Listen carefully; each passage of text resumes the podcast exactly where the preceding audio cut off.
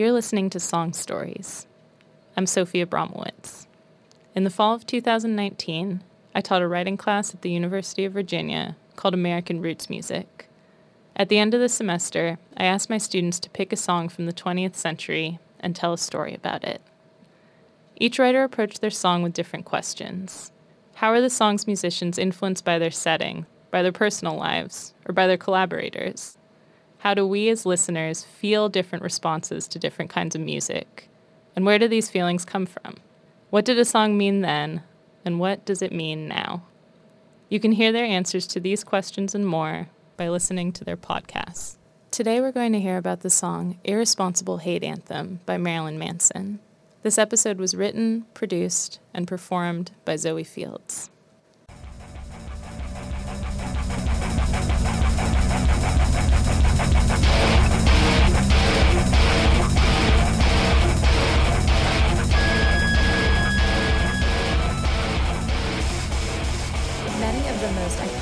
Of the punk rock genre, like Ramones, New York Dolls, and Talking Heads, emerged in the early 1970s as a rejection of the rock and roll mainstream, establishing a zeitgeist of revolution that continues to characterize the punk genre. From its very roots, punk has been about rejecting the set standards in favor of exploring alternative territory. The band Marilyn Manson has been pushing the envelope of punk rock and heavy metal since their very first album released in 1994. However, their notoriety really gained traction with the release of their 1996 album Antichrist Superstar, which was both a critical and commercial success. Antichrist Superstar solidified Marilyn Manson as the surreal, horror goth band whose sharp, cunning lyrics and musical complexity has garnered them critical praise and success for many years. The frontman of the band is a talented vocalist from whom the band gets its name, Marilyn Manson. His iconic ghoulish look, complete with dark hooded eyes and a face white as terror, is rebellion against conformity in society, specifically in the music industry. It's like he's saying that even under the layers of money and beauty that successful artists display, everyone has their hidden monsters, their flaws, their imperfections. He's embraced that creature inside and flaunts it right on his skin, instead of burying and concealing it under false grandeur. Manson isn't afraid to be unapologetically different. Because of this, his music and image is controversial, and people either tend to hate him or love him. And who can blame the haters? He displays a terrifying visage that screams other, and people tend to be more comfortable blending in with the crowd and instinctually lean away from people that stand out so visibly. However, Manson uses this persona he has created to show people that you don't have to confine yourself to society's standards to be successful. When it first came out, Antichrist Superstar hit number three on the Billboard 200, and he has sold over 2 million copies to date in the US alone. His appearance and music are both essential parts of his art and his message. When I first began to explore Manson's music, one of the songs that fully embodies this idea of nonconformity and protest is Irresponsible Hate Anthem. As the song begins, the listener is transported right in the middle of a Marilyn Manson concert, surrounded by the wild, echoing cheers of an enraptured audience. The low, apocalyptic droning of the lead vocalist compels the willing fans to start chanting, We hate love. We love hate progressively getting more impassioned and aggressive, as if the fans would do anything to please Manson's every whim. This power dynamic that is established, of the artist in control of the audience, draws even the listener into the hypnotic chanting as Manson slowly pulls you into the world of the song. By so effortlessly leading the audience into this chant, Manson exhibits the power that people can attain when they are idolized in order to make a statement about conformity and how people are so willing to follow the crowd in order to be accepted by society. In his music, Manson speaks out against certain toxic aspects of modern society by embracing these aspects to the fullest, over dramatizing their characteristics in order to emphasize how harmful they can be. For example, as the song continues, Manson assumes the role of the All American, embodying all of the most controversial opinions and problematic traits that are shared by many Americans in order to protest against them.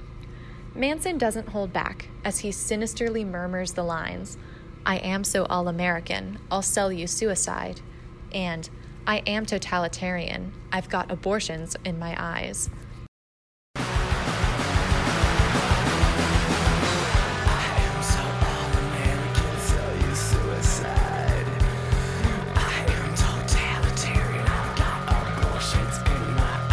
In just the first two lines of the song, Manson calls out two very urgent issues in the lives of Americans suicide and abortion, both related to death. The chaos of the music, with its shredding guitar and punching drums, coupled with the scream of Manson's voice, can really grate on the ears. But a part of the beauty of this song is the power it holds in its meaningful lyrics. There is beauty in how the music has the ability to grab your attention and hold it, rendering you unable to look away, much like the face of the artist himself. However, most of Marilyn Manson's fan base doesn't listen to his music with the intent to pick apart and interpret his lyrics. A significant segment of Marilyn Manson fans are teens and young adults who want to crank up the stereo and get lost in the wild jungle of rage and rebellion using his music as a medium through which to vent their emotions. Speaking as someone who is still in the midst of them, the teenage years of one's life are full of confusion and contradiction as people struggle to define who they are and who they want to be, navigating a difficult map of insecurities and awkwardness. Things can become stressful when trying to balance the newfound responsibilities that arise when growing up while still desiring to go out and have fun. Sometimes, teens feel stuck in the monotony of school and work, leading many to feel held back from doing what makes them feel happy. Thus, the desire to rebel against what can seem like an oppressive society is born. Teenagers turn to Manson's music in an effort to express themselves and establish a sense of control in a world that they feel so powerless in. Personally, I never used to understand the appeal of punk and metal until I realized that my easygoing and optimistic personality allowed me to work within the system in a way that benefited me and made my middle and high school experiences a lot easier for me to deal with. I had friends to confide in when times were stressful, parents who supported my interests, and teachers that actually valued the education of their students. All in all, I am extremely lucky to have had such resources. However, Lots of teens aren't nearly as fortunate and end up battling depression, feelings of loneliness, and rejection when all the trials of growing up end up piling like weights, holding people down. Marilyn Manson's music is cathartic, and teens turn to music like his to vent their frustrations with the world. Manson's music never appealed to me because I never had pent up angst, and on the rare occasion I did feel overwhelmed or angry, I was content to scribble my feelings onto sketchbooks. Now, however, I do understand how the sentiments conveyed in Manson's music, even when disregarding the lyrics, are essential to people's self expression. When teens are fed up with the society that they perceive to oppress and contain them, rebellion seems to be the only natural course of action. Ideas of rebellion saturate Marilyn Manson's music as both the origin of its creation and the motif throughout the lyrics. Against a backdrop of heavy drums and sinister guitar, Manson proclaims that I wasn't born with enough middle fingers. I don't need to choose a side.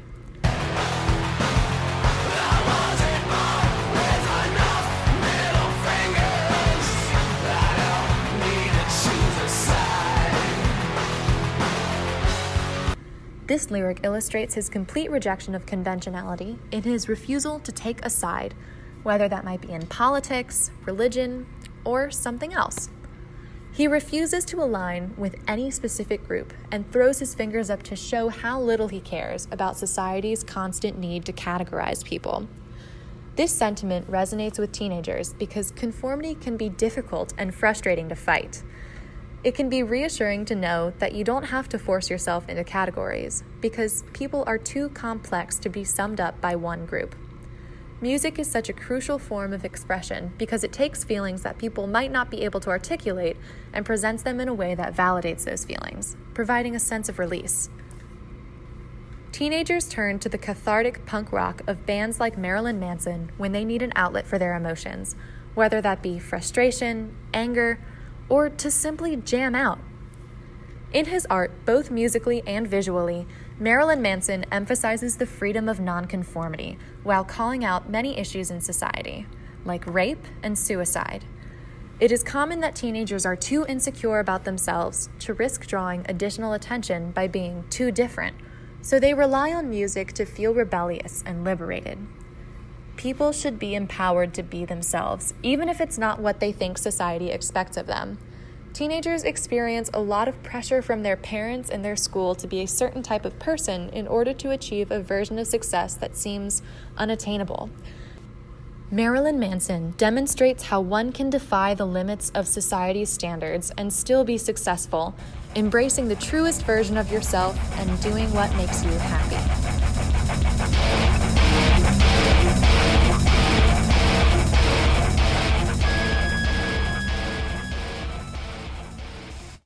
In the next segment, we dig a little deeper into this song's story.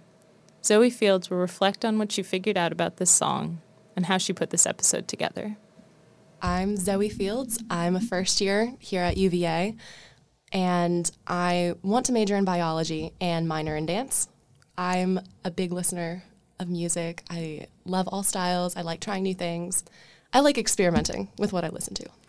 Yeah, I noticed in the class that you were always writing about different genres and styles of music. And you picked a really unique song. So I wonder if you could talk about how you chose the song, what the song is. Of course. My process was a little bit convoluted. I kind of traveled down a rabbit hole in order to end up at Marilyn Manson. I started by thinking of concepts of what I wanted to talk about for the podcast, and I started by looking at dad rock, something that I know nothing about, and looking up YouTube videos on what that was.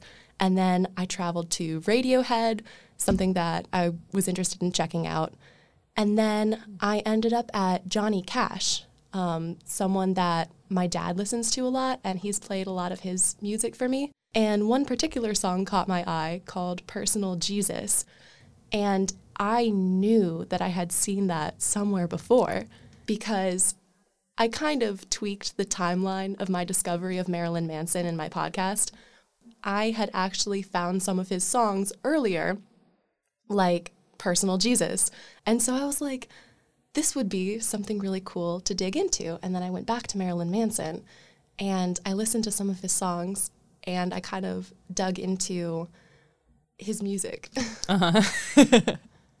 um, yeah. Can you tell us about his music for those of the listeners who don't know him and kind of what you were interested in about his music specifically? Sure. So different than Johnny Cash. Very different. That's why I was surprised that Johnny Cash covered one of his songs because I listened to both side by side and it's kind of the same vibe, but one is so much more somber and emotional, and the other one is just rage and rebellion. Yeah. Um, and that's kind of what Marilyn Manson's music encapsulates.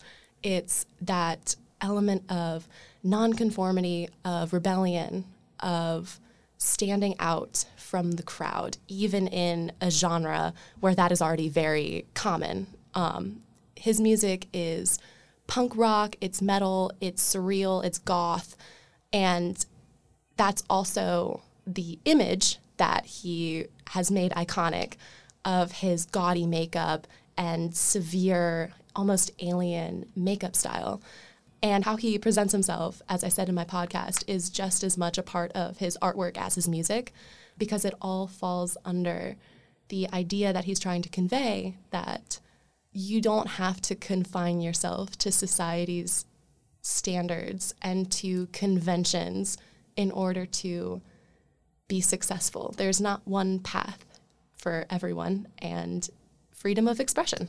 Right. Yeah. And one of the really cool things that you did in this podcast to me is you told this story, but you told it through the kind of lens of the relationship between Marilyn Manson and teenagers, right? Would you talk about that? Yes. Um, a large portion of Marilyn Manson's fan base is made up of teenagers and young adults who are in the process of finding themselves and figuring out who they are and who they want to be.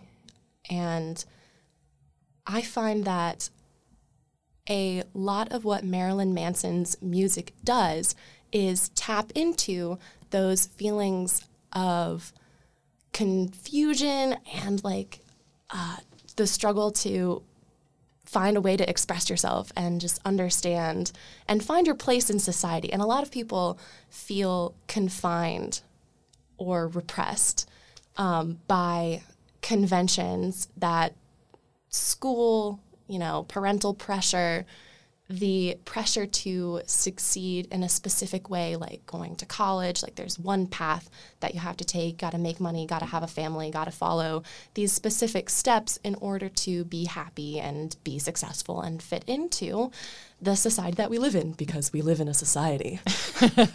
um, and the teenage years are a portion of one's lifetime that you can really have the freedom, you know, before you hit adulthood, before you get all those excess responsibilities, the freedom to experiment. And that experimentation is in Marilyn Manson's music, if not in the specific wording, but in the feeling that it gives you when you listen to it. Yeah, your podcast does an amazing job of getting that across, I think. Thank you. You're welcome. And I guess I'm wondering, like, in the process of creating this podcast, did you feel that you were doing any kind of experimenting, or do you want to talk at all about your research and like what you decided to include, what you didn't decide to include? Definitely. So I tried to avoid talking about myself and my personal experience too much because when I wrote the original draft, I really went into other artists that I enjoyed and kind of my personal journey to find Marilyn Manson's music and the relationship that I had with it. But I cut a lot of that out because I wanted the focus to be on his music and on the idea of you know nonconformity and the idea behind his music that I wanted to get across. Mm-hmm. Um, but there is one paragraph where I'm talking about how, in my personal experience, I was never drawn to his music because I did not feel that need to vent. I didn't have, I guess, angst a lot um, in high school, and I didn't start getting into his music until my dad exposed me to some other artists, and I found that the sound of rock and punk fit a specific mood. Um, not necessarily one that was negative, but just one when I wanted to jam out. Um, because jamming out to Marilyn Manson's music is so much fun um, to do. And so I wanted to take a peek behind the curtain of the raucous, you know, drums and guitar and see what his music was really about, like what the intention behind it was. Yeah, it's really cool. I think it's really hard to be able to kind of um, conjure a feeling through writing. And I think that your writing really did that. And I think like you just picked the right song, you know? Yeah. Though it's interesting because during my research process, I found that the album that Irresponsible Hate Anthem appears on, um, Antichrist Superstar, was actually just his the beginning of his upward trajectory to success. Like that was the stairway up the roller coaster until his next album, which was, I think, Mechanical Animals in 1998. That hit number one on the charts, topped number one, stayed on the charts for weeks and weeks and weeks and weeks. And his album after that, in 2003, also hit number one on the Billboard Top 200. Um, and I find that so interesting because his music became mainstream. Yeah. His music became so popular that despite his image, he became mainstream. Yeah. And that's like so contradictory. I found that surprising, but also there's so many people in this world and so many people have, you know, different tastes in music and a variety of reasons why they enjoy, um, I guess, rock and stuff. The more that I think about it, I'm not that surprised that he found his audience and really tapped into that. Thanks for listening to Song Stories. Song Stories is a member of the Virginia Audio Collective. Listen to the whole series and learn more at virginiaaudio.org.